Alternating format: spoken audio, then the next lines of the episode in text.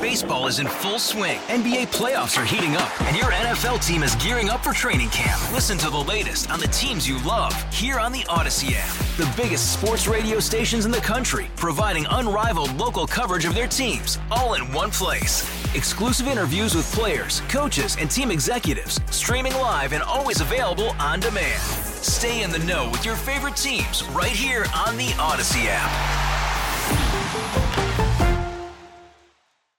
It's Hardline on News Radio 930 WBEN. Good morning. This is Dave Debo. Coming up at 12 noon, Meet the Press comes your way. Of course, they're going to be delving into two of the big stories that we've been touching on this morning as well. Not only President Trump and tariffs and trade, but also the situation that uh, just suddenly emerged this week, basically, where it was announced that he will meet, it now turns out probably in May, face to face with Kim Jong Un the leader of North Korea. Let's talk a little bit more about this right now. Kyung-Chi Bak is with us. She's a professor of political science at SUNY Buffalo State. You've probably heard her on the program before. Uh, she was with us around the time of the Olympics to talk about some of the South Korea, North Korea border issues then. Of course, now there's even more to talk about with this moving forward. She's someone who has family, by the way, in Seoul, South Korea. Actually, uh, ended up growing up there herself until 11 years old, and then came over here and ultimately became the professor she is at Buff State. Kyung-Chi Bak, thanks for joining us this morning. Thank you for having me. Tell me what your thoughts were when you first heard that these two sides would meet. Well, first of all, I was very surprised.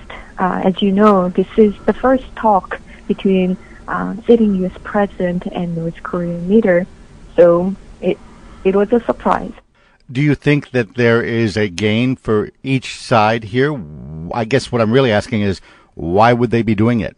Oh, definitely. I mean, this is this is um, a really smart game on both sides. I think. So, first of all, North Korea has never been shy about wanting to talk to the um, U.S. directly with uh, President uh, sitting together because it gives that very uh, justification, that legitimacy that uh, North Korea has been seeking. This will be, uh, in a way, a seal of approval on this uh, rogue uh, regime. So I think this is a big win for North Korea. And of course, uh, this is a surprise, but also could be a big win for our president and um, the White House as well. I, I, I want to take each one in turn. Let's start with North Korea. If they were more of a democracy, I could see him needing to appear legitimate for the sake of uh, of the public, of the people that would vote for him. But obviously, that's not the case. Does an increased stature matter for him? What does he really get out of uh, the legitimacy you spoke of? Well, this is a, you know, he's a, the third leader in North Korea. He's the grandson of the founding father of that nation. While he is an alternate leader in the country, North Korea has had many political difficulties, um, uh, many changes, and also economic and political instability more so than any of uh, former leaders. As a young leader who's just uh, starting out as a a political leader, the ultimate leader of the country, I think he needs that um, justification internally but also externally to say to his people, look what I have accomplished. We are sitting down with President Trump to talk about, um, you know, our political concerns. That is a big win for him internally, but also this is a way for North Korea and also uh, leader Kim to remain relevant uh, internationally as well. So internally and externally, this is a big uh, moment for him. Do you think, as a result of it, people will then view him differently on the world stage? Well, I don't think it'll change the image that he has. That um, that he he is, um, after all, a dictator. Um, but this will make him um, once again very relevant to the global peace and global politics. Now, in addition to being someone who, who obviously knows the region because of your background, you still have family over there. Uh, talk to me about, uh, put on your political science professor hat and talk to me about what it means for President Trump. As he said um, during his speech in Pennsylvania, this this could be a game changer for him. Um, so far, um, while he's had uh, some uh, big wins uh, domestically, in terms of diplomacy, in terms of um, international relationships, he's had some rough moments. Um, for example, the uh, the tariff talk, uh, the retaliation that the European uh, Union has promised. All these things are, you know, chipping away his presidency. So if he could succeed, um, if he could get something out of this talk, I think that will bring um, a big win for his presidency.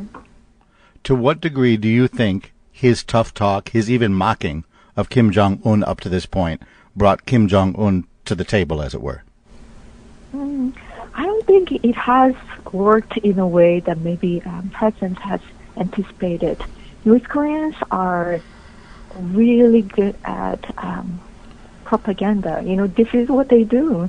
Um, so when Trump, um, President Trump mocks him, this gives him, um, the leader Kim, the ground internally and to some degree externally, the ground to say, oh, look what President Trump is doing. He is, uh, he's disturbing the peace. He's warmongering.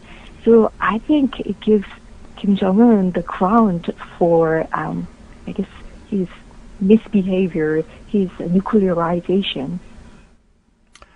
Talk a little bit about the, the, the back and forth. In the news lately, we're reading about how, okay, now that they have agreed to meet, there's also conditions being tacked on, or, or the way this thing will be set up um, might say that so and so has to do thus and such. It, it, this is really just the beginning, I guess, isn't it? Yes, indeed. Um, and so far, there hasn't been much concrete details uh, being shared with the public. So we know that uh, North Korea is supposedly making some concrete steps toward peace.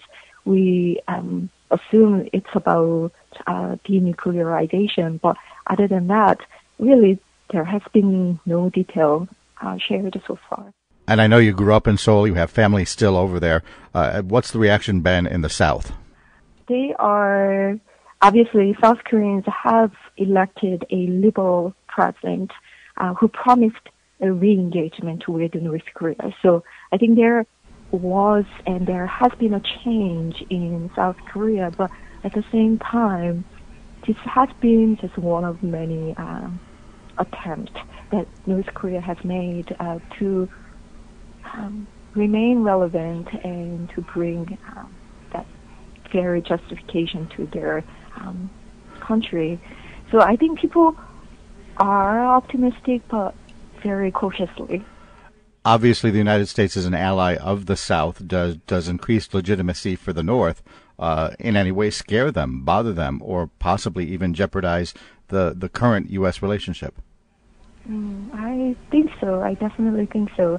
So this talk between North Korea and the United States, everyone in that uh, world is watching carefully. Um, so if, as President said uh, during his speech, that he could walk away, if he did walk away, um, that could bring uh, again the ground for Kim Jong Un to say, "See, I sat down with him. I tried to make peace with him, but he's the one who's uh, disturbing the peace. He's the one bringing instability to this world. He's the one um, causing this problem.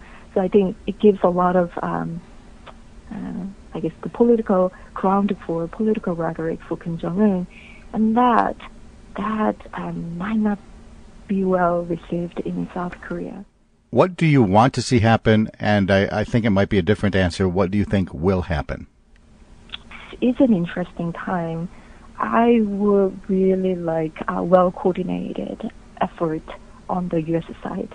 So far, um, so so far, um, the White House has many uh, staff leaving, but also in the diplomatic side uh, as well. So uh, Joseph Yun, who was instrumental in uh, this North Korean uh, peacemaking process, he just resigned. Um, we still don't have an ambassador to Seoul, uh, South Korea, as of now.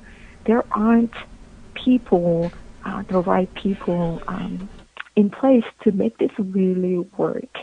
And I think to walk into this talk unprepared or um, uh, will be detrimental.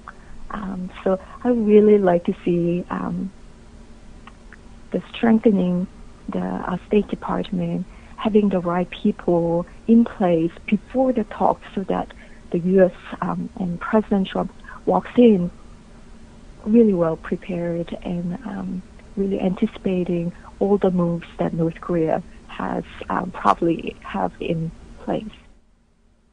What do you think will happen in the end, in the final analysis? Is this a step toward nuclear nonproliferation, or or is this just as you said earlier, perhaps propaganda, both sides saying, "Look what I did"? as I said, I am um, cautiously optimistic. So I do think that this is just one of many um, that North Korea has tried. Obviously, it's really hard to know what North Korea is thinking, what Kim Jong Un is thinking, because it's a it's an isolated country. He's an isolated leader. But uh, we do know from defectors, especially high-profile defectors um, uh, in recent years, that Kim Jong Un has two major goals that he would like to succeed in nuclearization of North Korea. He's getting very, very close to that. And the second goal has been having this talk with uh, the president of the United States. So he's getting what he wanted. He's getting what he's always wanted. Is the nuclear component of it all part of his quest for legitimacy? can can the argument be made that if he gets legitimacy by talking to President Trump, then he wouldn't have to pursue legitimacy as much on the nuclear side? I don't think that's how it really works. For for him, both goals are big. Then. Yes. Um, as I said, while it's hard to really know what he's thinking, um, the high-profile defectors like um, uh, from the diplomatic side and also the military side they have said over and over again that he has two ultimate goals. Those are sitting down with the President of the United States to bring that justification to his uh, government, his leadership, but making North Korea nuclearized. And those are two very big goals. I don't think he's willing to give up on any. All right, interesting stuff. Thanks very much for your time. All right. Thank you for having me. That's Kyung-Chi Bak. She's a political science professor at SUNY Buffalo State, someone with roots in South Korea, family still over there in the Seoul area. Baseball is in full swing. NBA playoffs are heating up, and your NFL team is gearing up for training camp. Listen to the latest on the teams you love here on the Odyssey app. The biggest sports radio stations in the country, providing unrivaled local coverage of their teams, all in one place. Exclusive interviews with players, coaches, and team executives, streaming live and always available on demand. Stay in the know with your favorite teams right here on the Odyssey app.